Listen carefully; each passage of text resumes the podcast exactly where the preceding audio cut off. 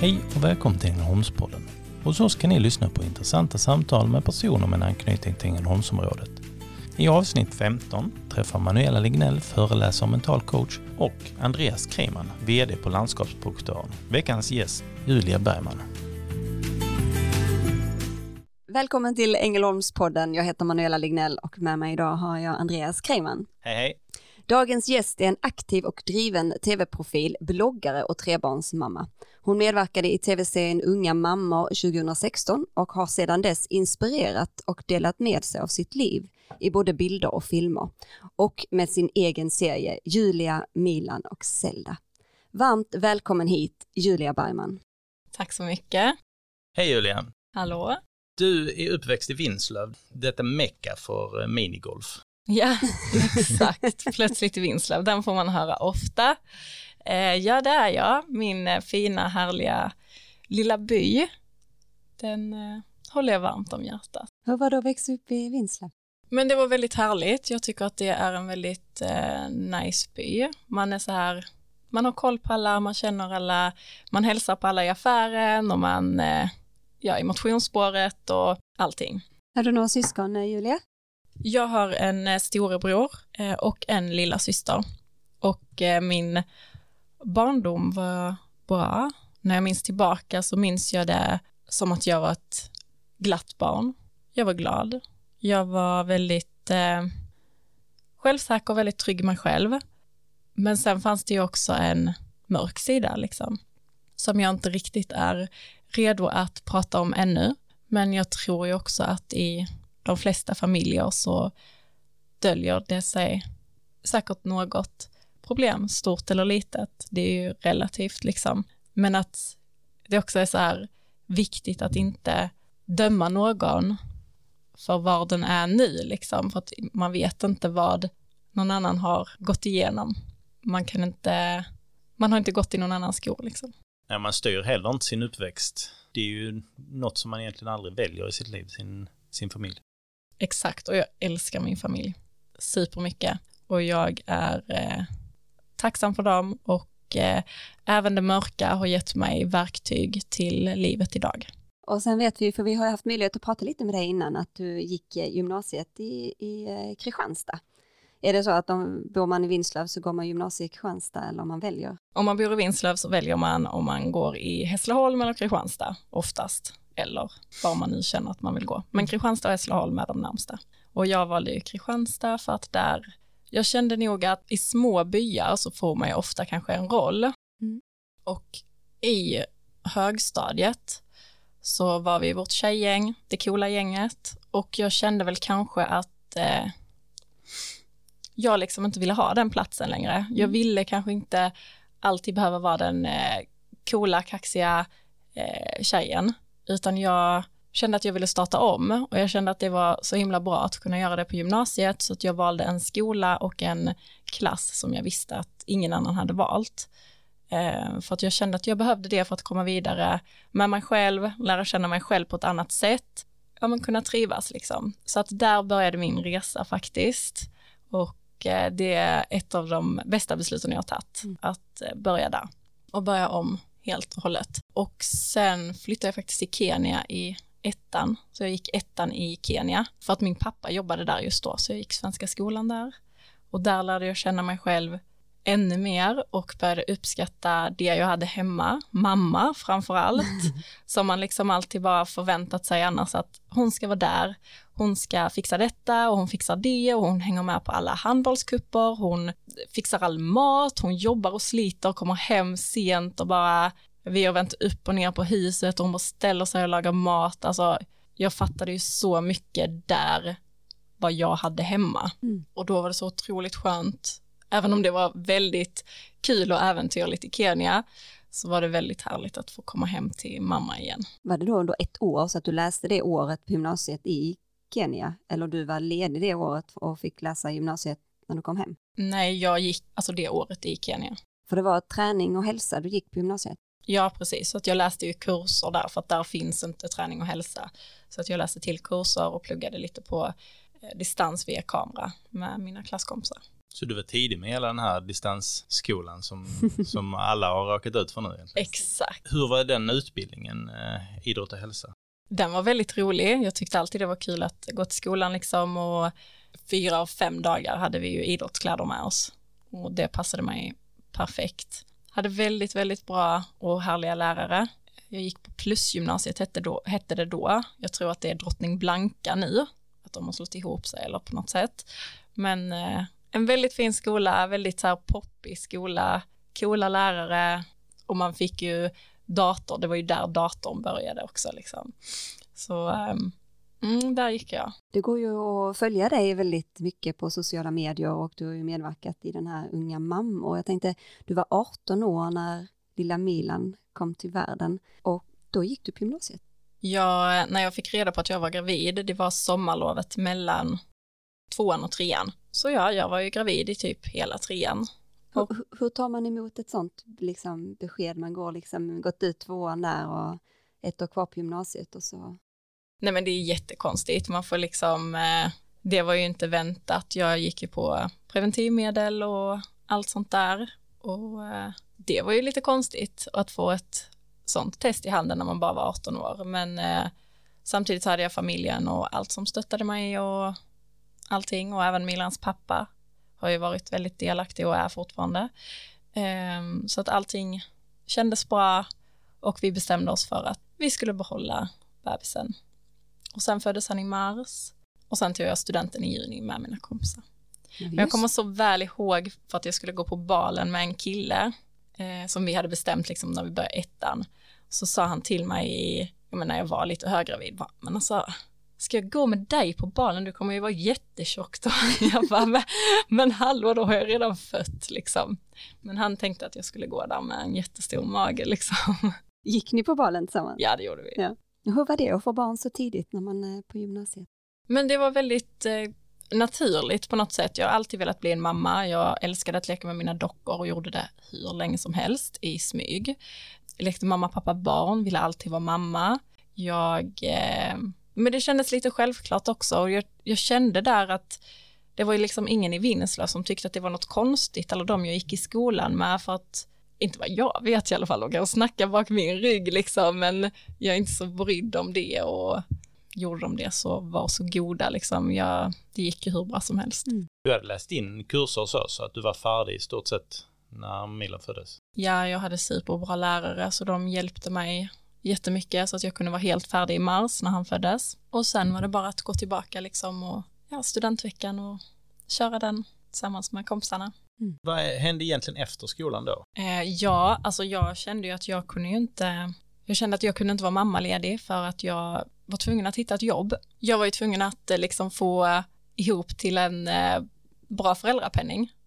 Jag fick ju minimum om jag inte hade gått och vad är det liksom 3000 spänn, fyra kanske.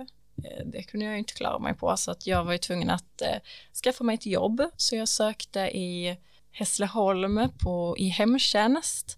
Jag hade inte alls tänkt att jag skulle jobba inom vården överhuvudtaget. Det var, jag trodde inte att det var min grej. Fick sommarjobb där, kom hem, alltså när jag hade jobbat där två dagar så kom jag hem båda de dagarna och bara grät. Jag bara, nej, det här är ingenting för mig. Jag tycker inte det är kul, jag vill inte. Och mest inte för att jag tyckte det var äckligt med hygien eller på något så, sånt sätt, utan mest för att jag tyckte att det var, kändes så läskigt att gå in i någon annans hem mm. och ta över på något sätt. För att det är det man får göra, liksom de behöver hjälp. Så att det var det jag tyckte var otäckt. Men det visade sig att det är det bästa jobbet jag någonsin har haft. När man lärde känna dessa äldre, det var så härligt att få komma dit, få göra deras dag, eh, finnas där för dem. De satt liksom och väntade på att vi skulle komma och det var ju deras höjdpunkt, mångas höjdpunkt på dagen. Kunde stanna lite extra, måla någons naglar, fika lite. Sen hann man ju såklart inte alltid det för att det är ju hög belastning mm. liksom i hemvård och sjukvården överlag.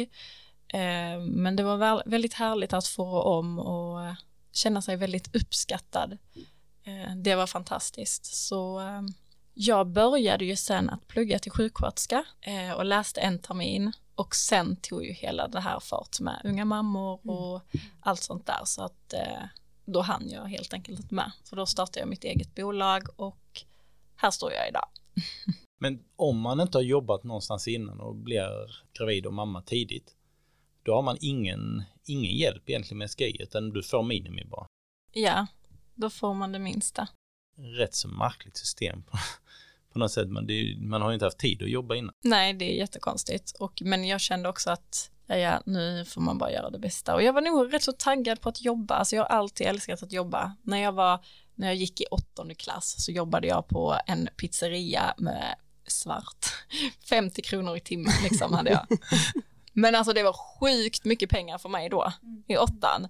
Liksom tänk då tre timmar, det var 150 spänn och så kanske mm. tre dagar i veckan och så det var 450 kronor i veckan. Och gratis pizza. Exakt. Mm. Det var sjukt mycket för mig. Så att jag alltid tyckt om att jobba. Men eh, vårt system är kanske inte uppbyggt på det viset, nej, att man, det kanske inte, kanske inte uppbyggt heller på att man är så ung när man, när man blir mamma heller. Utan man förväntas kanske då plugga vidare och sen kanske jobba lite. Vi har ju faktiskt ganska hög eh, snittålder på förstföderskor i, i Sverige. Men jag tänkte när eh, Milan då kom så var det någonting du märkte ganska så, så snabbt där efter förlossningen? Är det något du vill dela med dig av till oss?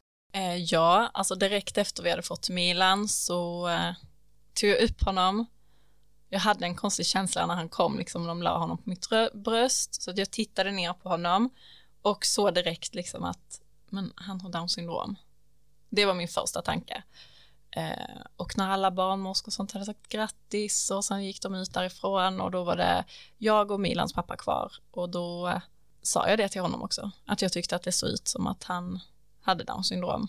Eh, men ingen sa någonting, så vi fick ha honom ungefär ett dygn och sen på det här läkarkontrollen så sa, kollade de på honom och så sa de att men, ni har fått en jättefin pojke, men jag önskar att jag kunde säga att allting var 100 procent. Eh, och så frågade han om vi visste vad down syndrom var. Och då gick jag in i min bubbla och liksom bara, men det var ju det jag sagt hela tiden. Jag var ju så här, eh, typ nästan irriterad för att ingen hade påtalat det tidigare. Exakt, nej inte påtalat det tidigare men att jag, jag hade jag inte sagt det till någon.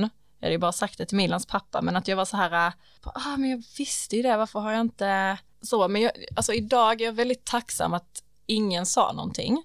Att vi fick ha honom det dygnet var så himla, himla, himla viktigt. Vi fick bonda med honom, vi fick eh, känna oss som bara nyblivna föräldrar, inte bara här är ett barn, han har downs, hej då.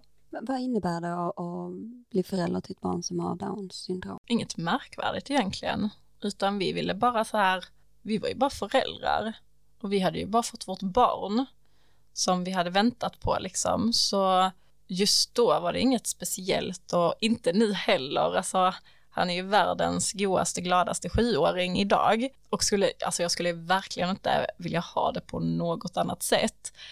Eh, och vi tänker ju på det ibland, alltså ibland kan jag, ibland kan jag bara på kvällen om man ligger och nattar honom och så har man läst en saga och så ska man bara säga godnatt.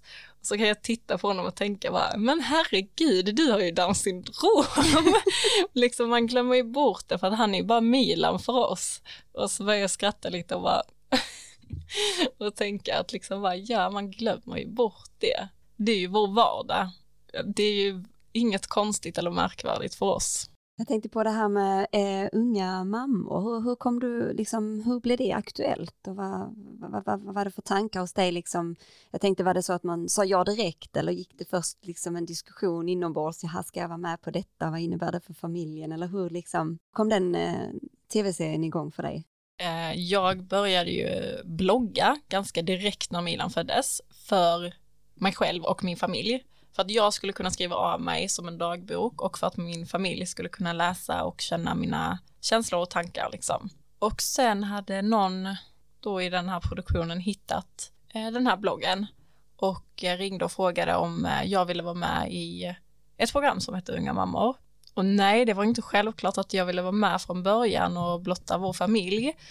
Eh, men ganska, ganska snabbt ändå så kände jag att jag behöver göra det här. Jag behöver visa upp Milan, jag behöver visa upp olikheter, jag behöver visa upp att vårt liv är precis som alla andras, mm. nästan.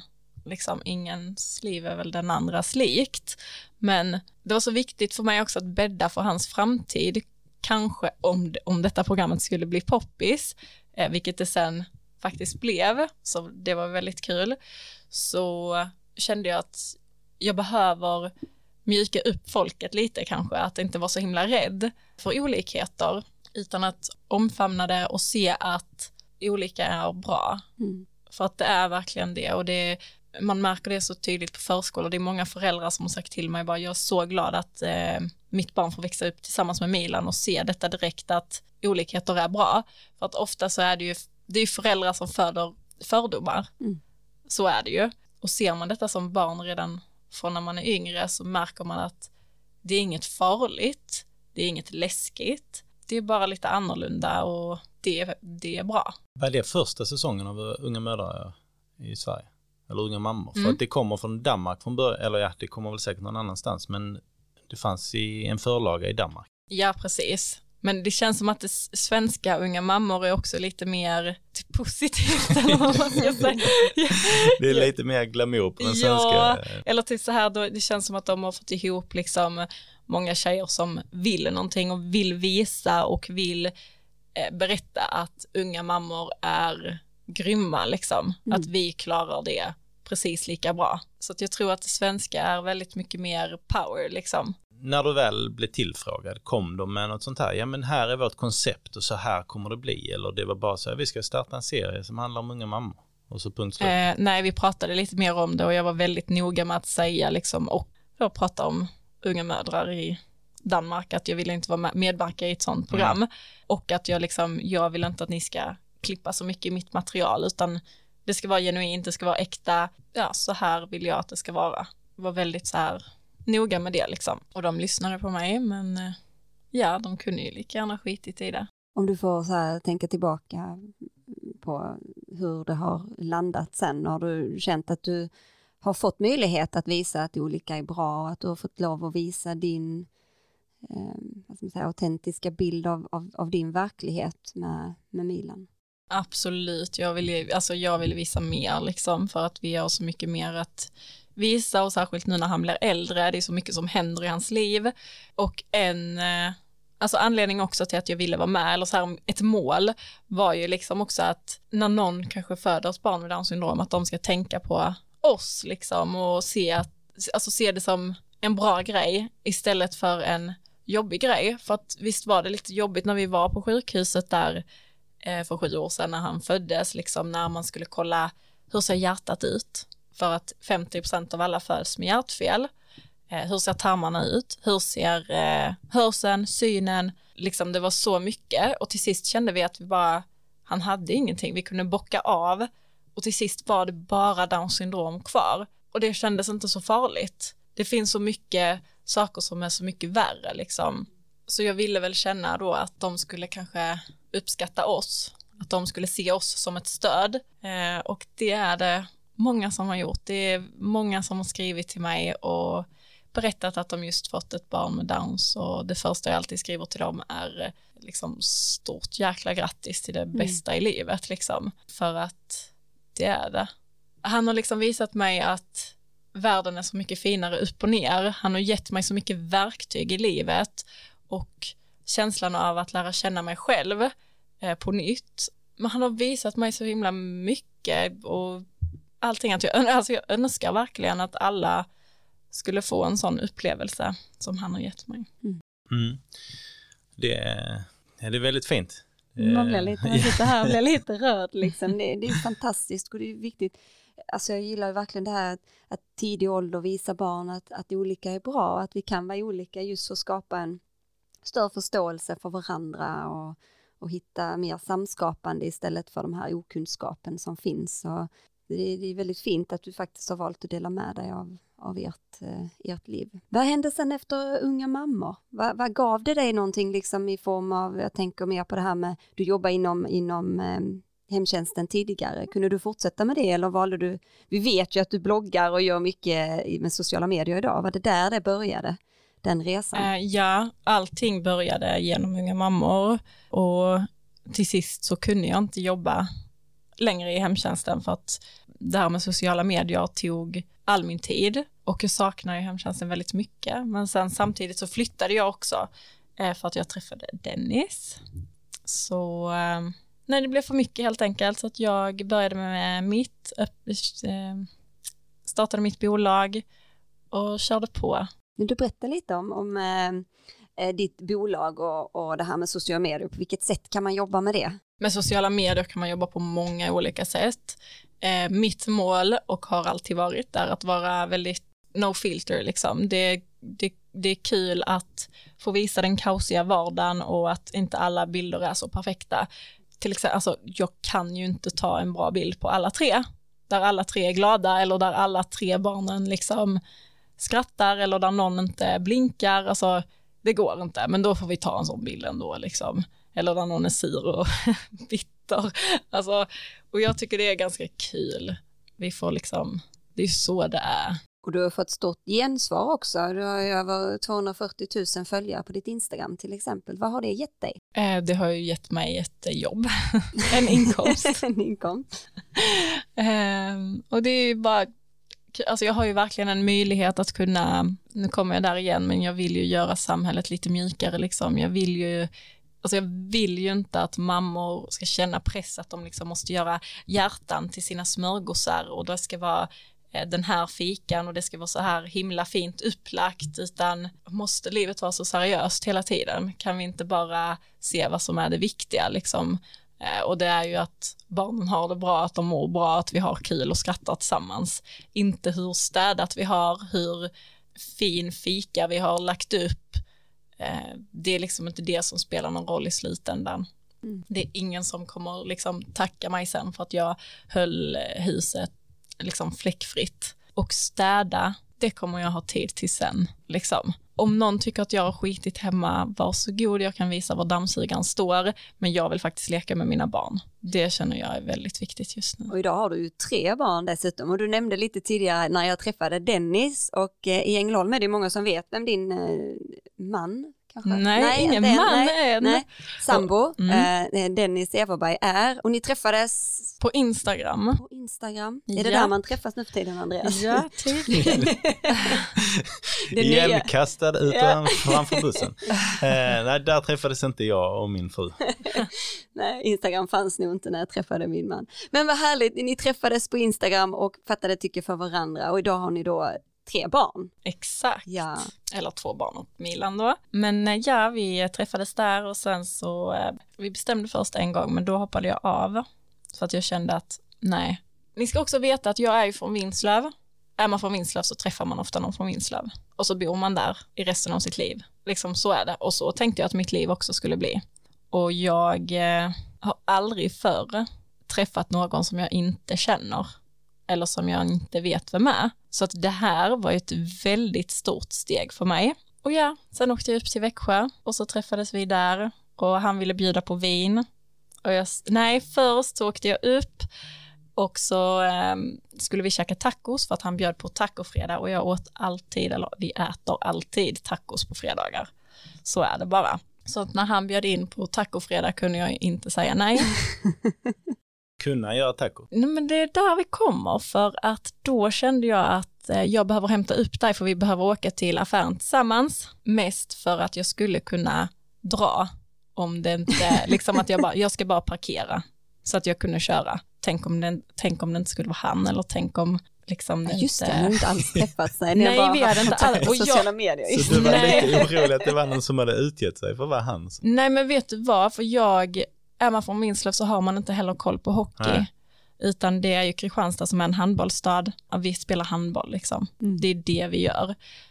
Um, så att, att han var Dennis Everberg som spelar hockey. Jag hade ingen aning. Jag kunde heller inte bry mig mindre liksom, Nej. eller mer, eller vad säger man? Så att jag visste inte heller. Han spelar hockey, vad är det med det? Är det någon som sysslar med det? Egentligen? Ja men det var min första fråga för att han bara, ja men jag spelar hockey. Jag bara, ja okej men vad gör du på riktigt? Alltså jag tänkte att det är ju jättekonstigt för att en handbollsspelare måste ha ett jobb också. Men ja, skitsamma. Du följde med in i butiken i alla fall. Ja, så vi, när vi träffades, jag hämtade upp honom hemma hos honom, sa vi hej och sådär och eh, vi klickade liksom direkt i bilen. Jag kände att bara wow, gud vad kul. Sen kom vi hem till honom, han ville bjuda på vin, jag sa nej tack, jag ska köra hem. Så tittade han på mig, ska du köra hem? Så här, ja, varför skulle jag stanna? Och sen började vi laga mat, prata lite, han frågade om jag ville ha vin igen. han ville liksom verkligen inte att jag skulle kunna köra därifrån. Eh, sen så sätter vi oss i soffan och ska kolla på en film och han sätter igång När lammen tystnar. liksom jag kände att det är en jättekonstig film att sätta igång, men eh, Ja, den kollade vi på. Är det samma, det är taco och när lammen tystnar? Ja, det kör vi varje fredag. Varje fredag. Ja. Nej, men eh, den kvällen var trevlig och sen eh, drack jag inget vin, men det slutade med att jag sov där ändå och stannade över. Och det var eh, väldigt trevligt och sen har det varit vi sen dess. Hur var hans taco? Mycket du är bra. intresserad av tacos Men alla gör ju lite olika. Ja, men han hade ananas i sin och det tyckte jag var väldigt konstigt. Nu äter jag inte en tacos utan ananas. Mm. Så det tackar jag honom för. Men det är ju härligt att kunna ta sig från Vinslöv och se andra saker som ananas med tacos då. Exakt. Eller hur? För det är lite så när vi, vi liksom bryter oss utanför våra vanliga liksom comfort zoner eller mönster, det är då vi faktiskt kan upptäcka, jag tänkte som du sa när du åkte till Kenya, så var det ett sätt att lära känna dig själv. För du kunde helt plötsligt se liksom vad du hade hemma och vad du skulle vilja ha mer av i livet och så. Vad härligt. Sen kom Zelda. Ja, sen eh, oj, så träffades vi där ja, i Växjö. Det var när han spelade där och sen flyttade han hem till mig i Vinslöv. Så då bodde vi i vår lägenhet där, han och jag och Milan umgicks den sommaren, eller halva den sommaren, för att sen åkte han till Ryssland, vilket faktiskt har varit väldigt viktigt för mig att han åkte dit. För att jag behövde landa, jag behövde få bo själv tillsammans med Milan, få ägna liksom nästan all min tid åt honom och åt mig själv. Att liksom känna efter vad vill jag mer? Jag hade unga mammor som precis hade dratt igång igen. Jag var tvungen att fokusera. Jag var helt enkelt, eh, det, nej, det passade så perfekt att han åkte till Ryssland just då. Eh, sen hälsade jag på där nej, det var väldigt bra med distans från början och jag tror det var bra för honom också. Det gick liksom... Inte för fort. Exakt. Mm. Och sen när han kom här, jag tänkte ju att det inte skulle bli så mycket mer när han åkte. Jag visste att jag hade väldigt kul tillsammans med honom och jag kände ju att, men gud, alltså han är ju min människa liksom. Men eh, sen kom jag ihåg att han sa, vad jag, det är några från Ryssland som ringer och vill att jag ska flytta dit och men eh, jag vill ju vara med dig och jag bara, nej men stopp här nu. Och han hade väl åkt liksom ändå. Men jag ville bara liksom förtydliga att jag vill inte vara något hinder för dig. Eh, det är viktigt att du gör det du vill och det hade han gjort liksom. Men då tänkte jag att bara, nej men vi har kul denna sommaren och sen får det bli som det blir. Han är inte från Vinslöv. Nej, exakt. Men eh, och sen kom ju dagen och då sov vi hemma hos Dennis föräldrar och så kommer jag ihåg där på morgonen att det kändes så otroligt tomt, det var tyst, ingen sa så mycket och sen så skulle jag köra honom så att han skulle köpa någonting och sen skulle jag släppa av honom och då ville jag köra vidare.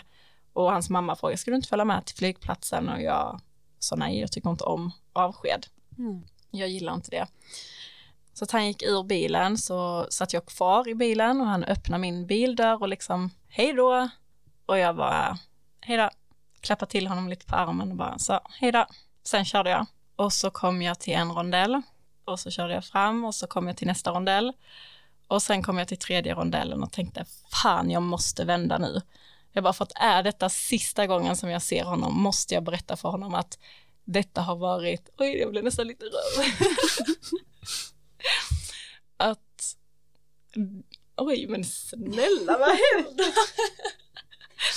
att det har varit fantastiskt kul att få vara med honom och att det har gjort mig glad. Så jag vände, kom hem till hans föräldrar igen och hans mamma öppnar dörren och så bara, åh men har du glömt någonting? Och jag bara står där med tårögon och bara, nej jag skulle bara säga hej då till Dennis. Och hon går in i vardagsrummet och hon har berättat nu i efterhand att hon bara bölade och grät och han kom ner och han var ju också helt så här, blev också helt och så stod vi där och kramades jättelänge och sa hej då. Ja. Mm. Hur länge var han i Ryssland sen?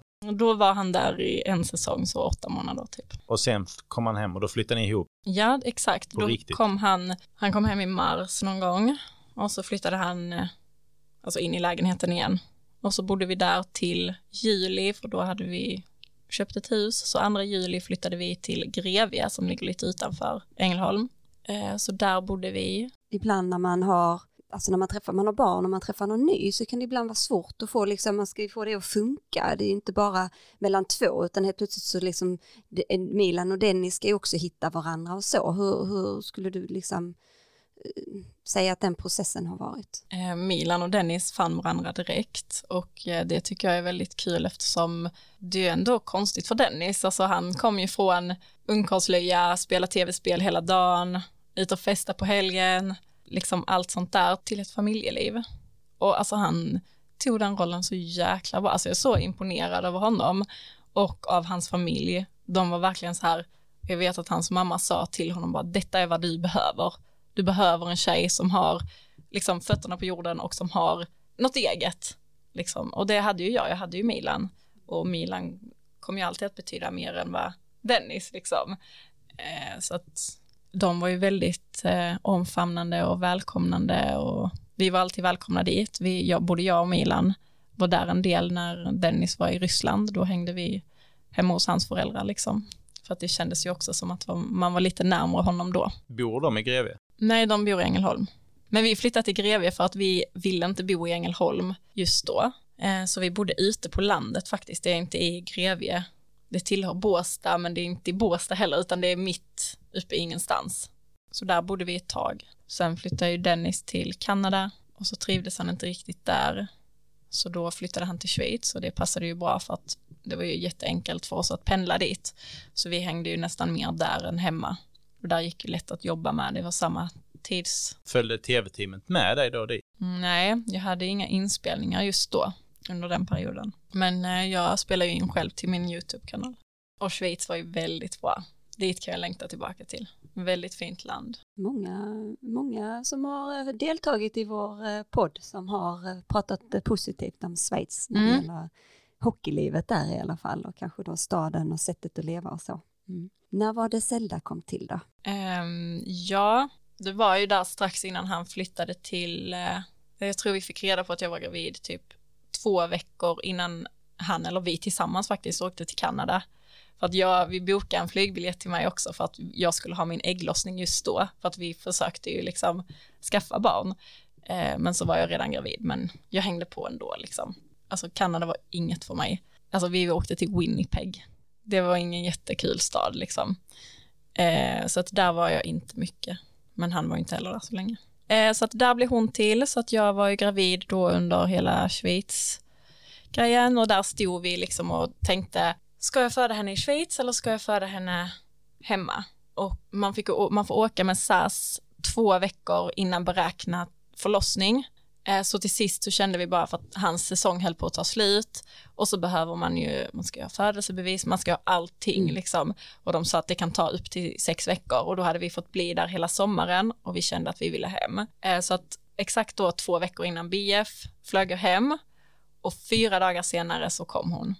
Oj, så att wow. då fick jag liksom, då, ring, då ringde jag en kväll till Dennis och så sa jag, ja, alltså antingen så har, när jag skrev sms, antingen har mitt vatten gått eller så har jag kissat på mig lite. och han ringde ju direkt och jag bara stod och skrattade för jag fattade ju inte vad som hände liksom. Eh, och han skickade dit sin mamma och så sa till henne bara åk dit, vad Julian säger så åk dit. så när hon kom så stod jag där och jag hade inte ens packat BB-väska eller någonting så jag gick och packade lite och sen körde hon in mig till Halmstad och inga flyg gick från Schweiz förrän på morgonen. Ja, så sov jag där på natten, hade inga verkar eller någonting, men jag fick stanna kvar eftersom vattnet hade gått. Så kände ingenting och sen så var hans flyg försenat såklart och han var ju stressad när han landade på Kastrup och hans mamma hämtade honom. Han bara gick rakt förbi henne och bara mot bilen så hon fick springa efter. Och sen eh, precis när han kom till sjukhuset så började mina, då började jag få lite ont liksom. Så det var precis som att Åh, kroppen att han, han... väntade in honom. Ja.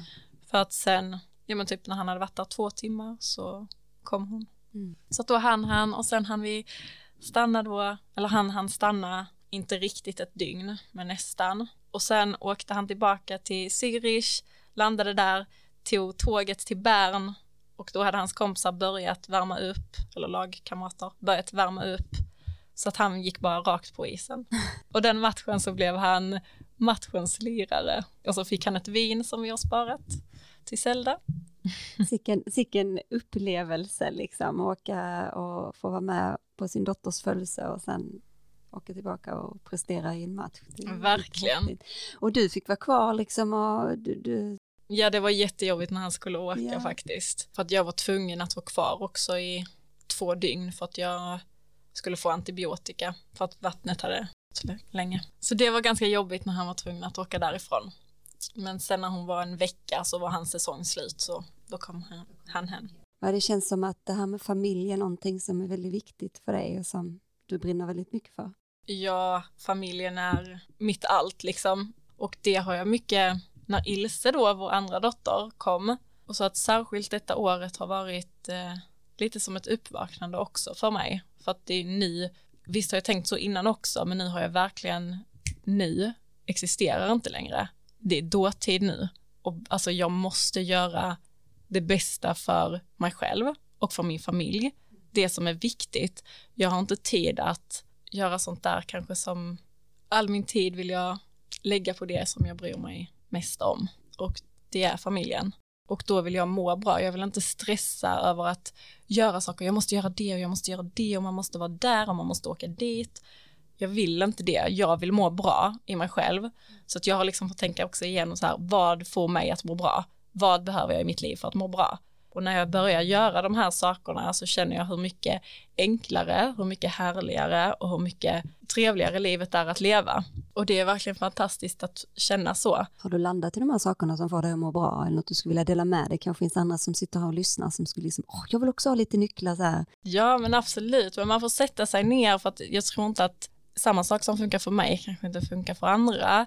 Men det viktiga för mig är att kanske få en lite, ett litet lugn på morgonen, kanske det kan gå undan, eh, sitta andas lite, få göra min yoga och sen hänger ju barnen på mig ibland när jag gör yogan, men då får de ju göra det. Och jag har bestämt mig för att inte vara så hård mot mig själv som vi pratade om träning innan. Mm. Eh, då kunde jag bli så, förr så när vi hade fått Zelda, då kunde jag bli så frustrerad om jag inte kunde då göra mitt träningspass på en timme att jag var tvungen liksom att göra något annat och kunde jag, det kunde förstöra liksom min dag. Mm. Medan idag har jag tänkt att men det går ju inte. Vad gör det? Om det stör mig så kommer det ju bara störa balansen här hemma eh, och det kommer ju inte bli roligare. Så att då har jag liksom fått tänka om och liksom okej, okay, men då kanske jag kan köra tio minuter nu, sen kanske någon behöver mat och efter det så kanske någon sover, då kanske jag kan köra en halvtimme och så får jag kanske ha det i etapper, tre stycken på en dag och det får vara fine. Och skulle jag inte palla med den sista etappen, då behöver jag inte heller det, utan jag ska göra det för att det får mig att må bra. Så att träning är också en väldigt viktig grej för mig. Att inte hänga upp mig på saker, typ som jag gillar att ha ett städat hem. Mm. Jag gör det. Mm. Och jag plockar gärna, jag är en sån person som när vi går från ett rum så vill jag reda upp det och sen kan jag gå vidare. Eh, Medan Dennis är en slarvpelle.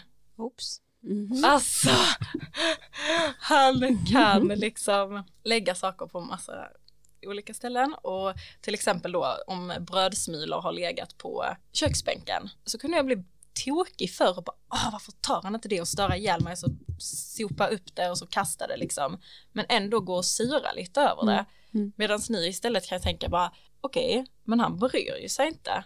Alltså han bryr sig inte om det ligger lite smulor där. Han är, alltså han är väldigt så här obrydd. Mm. Och jag bara, men om det stör mig så mycket, då kan jag väl bara göra det. Varför ska jag gå och syra sen? Det tar liksom tre sekunder och det, alltså då får det mig att må mycket bättre. Att inte hänga upp mig på små saker som man lätt annars gör tror jag i en vardag, särskilt när jag, jag har många andra nu också, jobbar hemma, man går hemma hela tiden, man, ja, men man blir ju lite koko ibland liksom. Nej men och att få ha tid till mina barn, leka, ha kul tillsammans med dem, höra dem, se dem, se när de upptäcker, göra grejer med dem som de kommer minnas och att inte ta på mig saker som jag egentligen inte vill. Kunna säga nej, Mm. kunna inte bry sig om vissa saker som kanske ger, tar mer energi än Mm. vad det ger. Det finns ju mycket problem som man, men ja, man får helt enkelt sätta sig ner och känna efter vad är bra för mig. Hur är det där med, med ditt jobb? Där? Är det så att du får hela tiden erbjudande om, ja men kan du vara med och göra en bild med detta här? Eller hur funkar det? Ja, alltså man får ju erbjudanden hela tiden.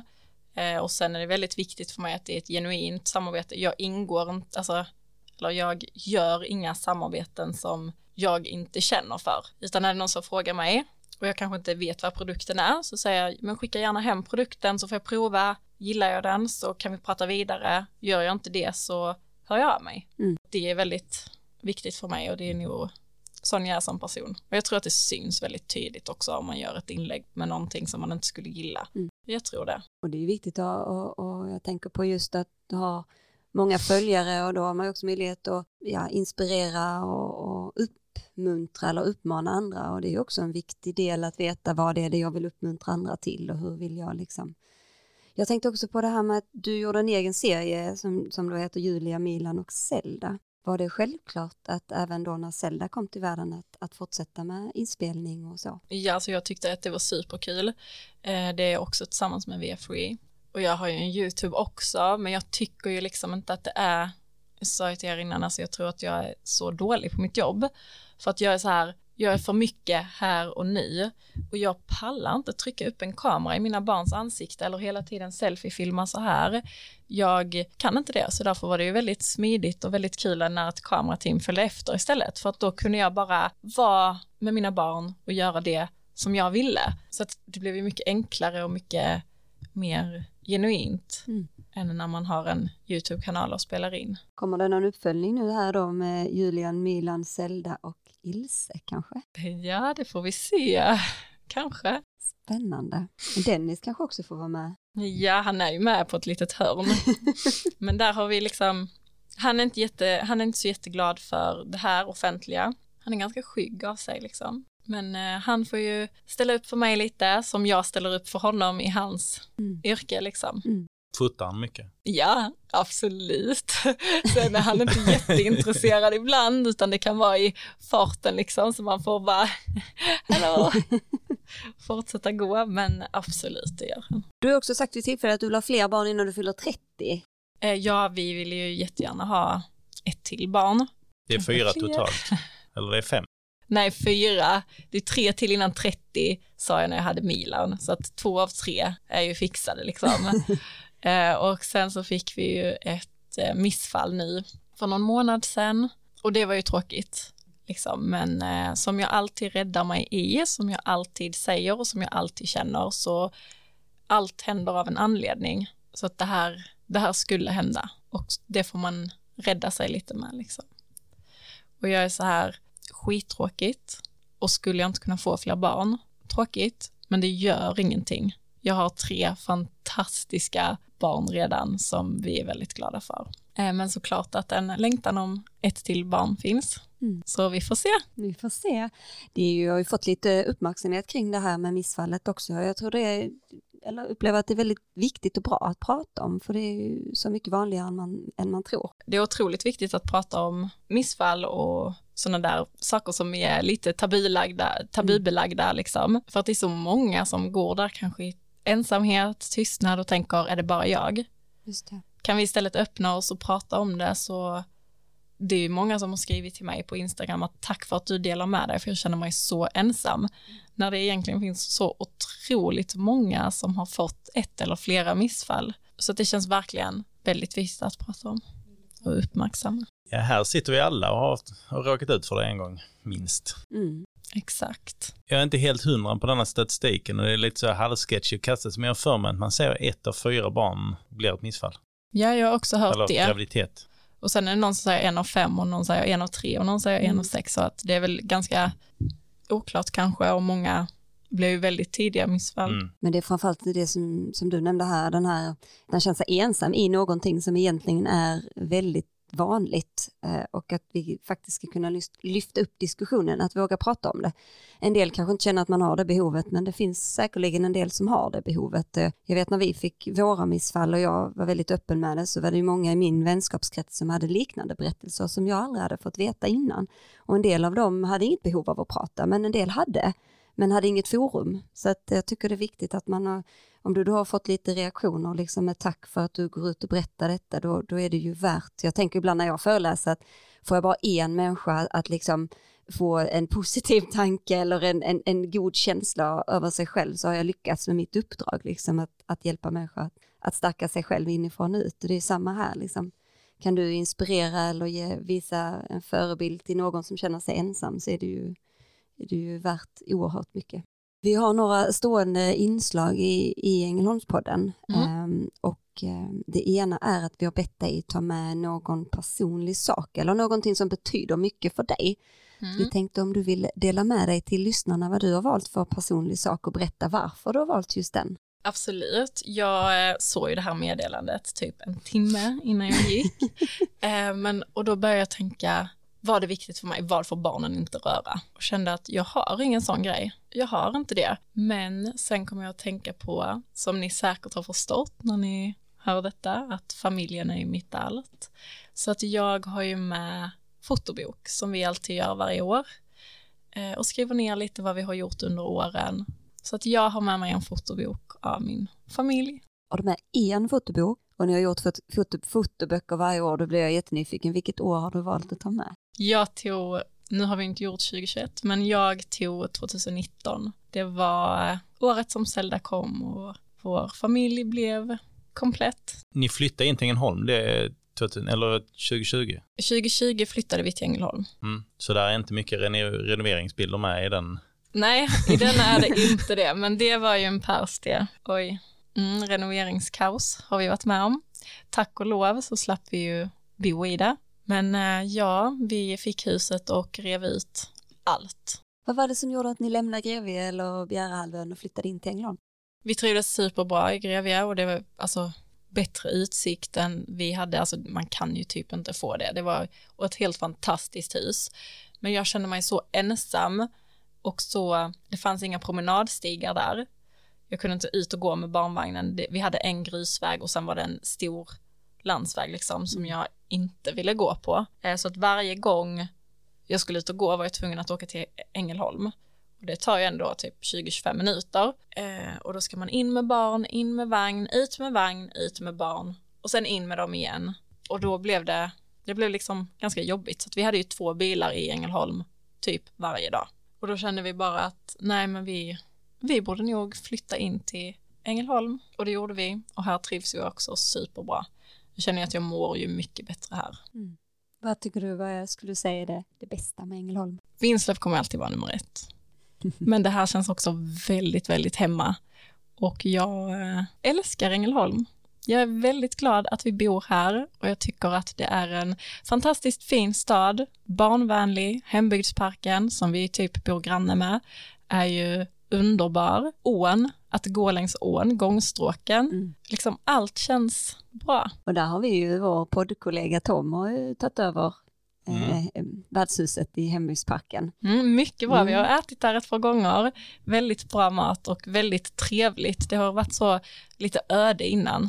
Fanns det en speciell anledning att ni flyttade precis dit Ängelholm? Var det för Nej. att det är nära minigolfbanan? Ja, det var bara på minigolfbanan. Nej men faktiskt så eh, första gången Dennis visade mig Ängelholm så körde vi där omkring och så sa han där inne är hembygdsparken och jag bara wow vilka mm. fina gamla hus. Mm.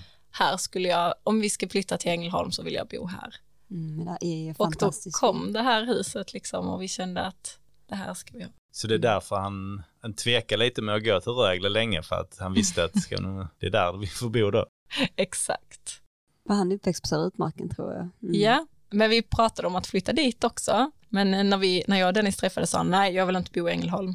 Och sen när vi hade varit ett tag och han märkte att det var kul med Milan och hembygdsparken och han bara, ja men Ängelholm är nog ganska bra så med barn och sådär, men vi kan bo i Grevie. Han bara, jag ska aldrig bo på Södra Utmarken. Och jag bara, men jag tycker Södra Utmarken är väldigt trevligt. Det är ju knappt några hus där till salu så folk verkar ju trivas. Mm ICA-butiken ligger nära, det känns lite avskilt. Jag tyckte det kändes som ett väldigt mysigt område. Mm. Så då började han bara, ja men det är det kanske. Ja, så började vi leta lite hus där, men sen kom detta.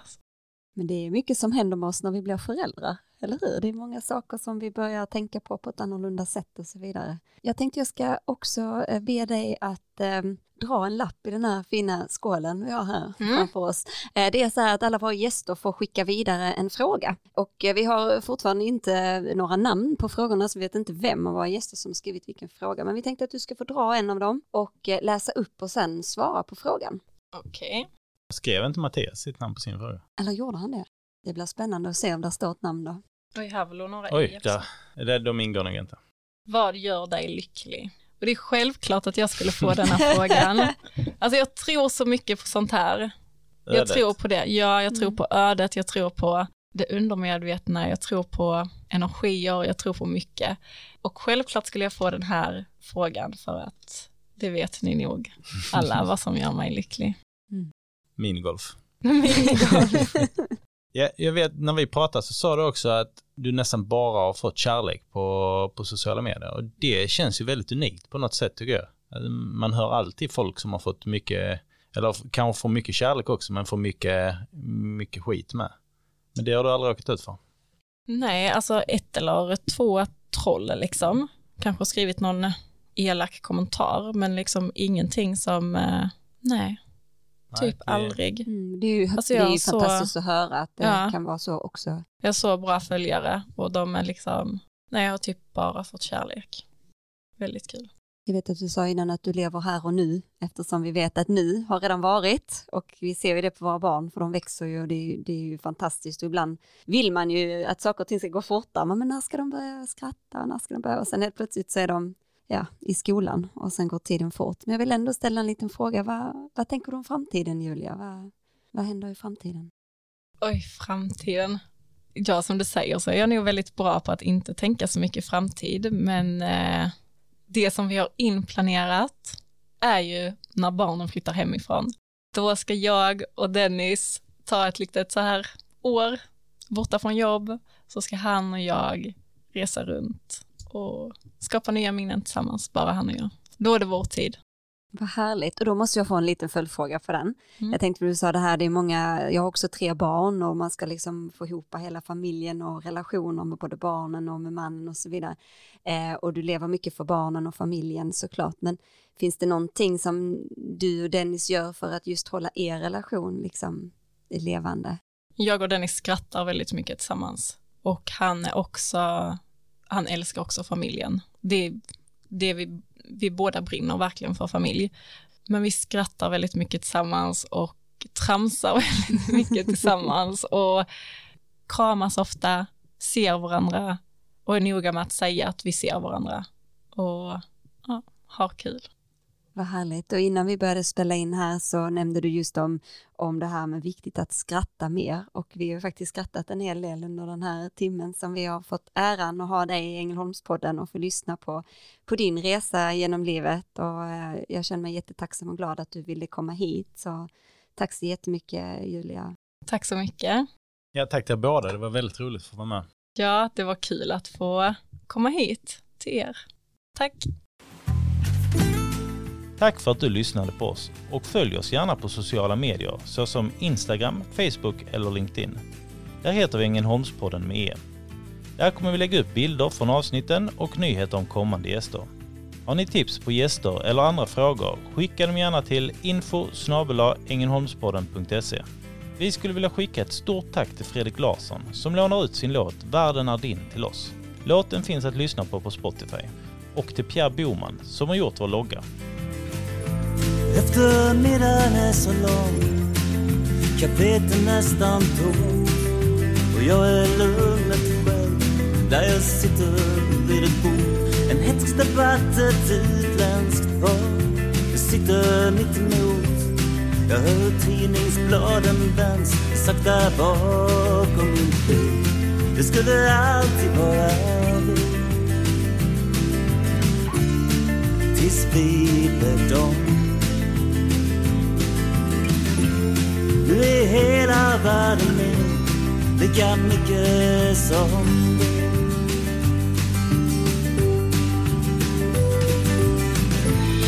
Och en livstid passerar ett andetag långt. En klocka tickar ner, en man stänger sin dörr. Och jag läser några rader tyst för mig själv en biografi av Felicia Fält hennes livsresa med att i skuggan av sin liv där i den mörkaste botten låg den vackraste törn. Nu är hela världen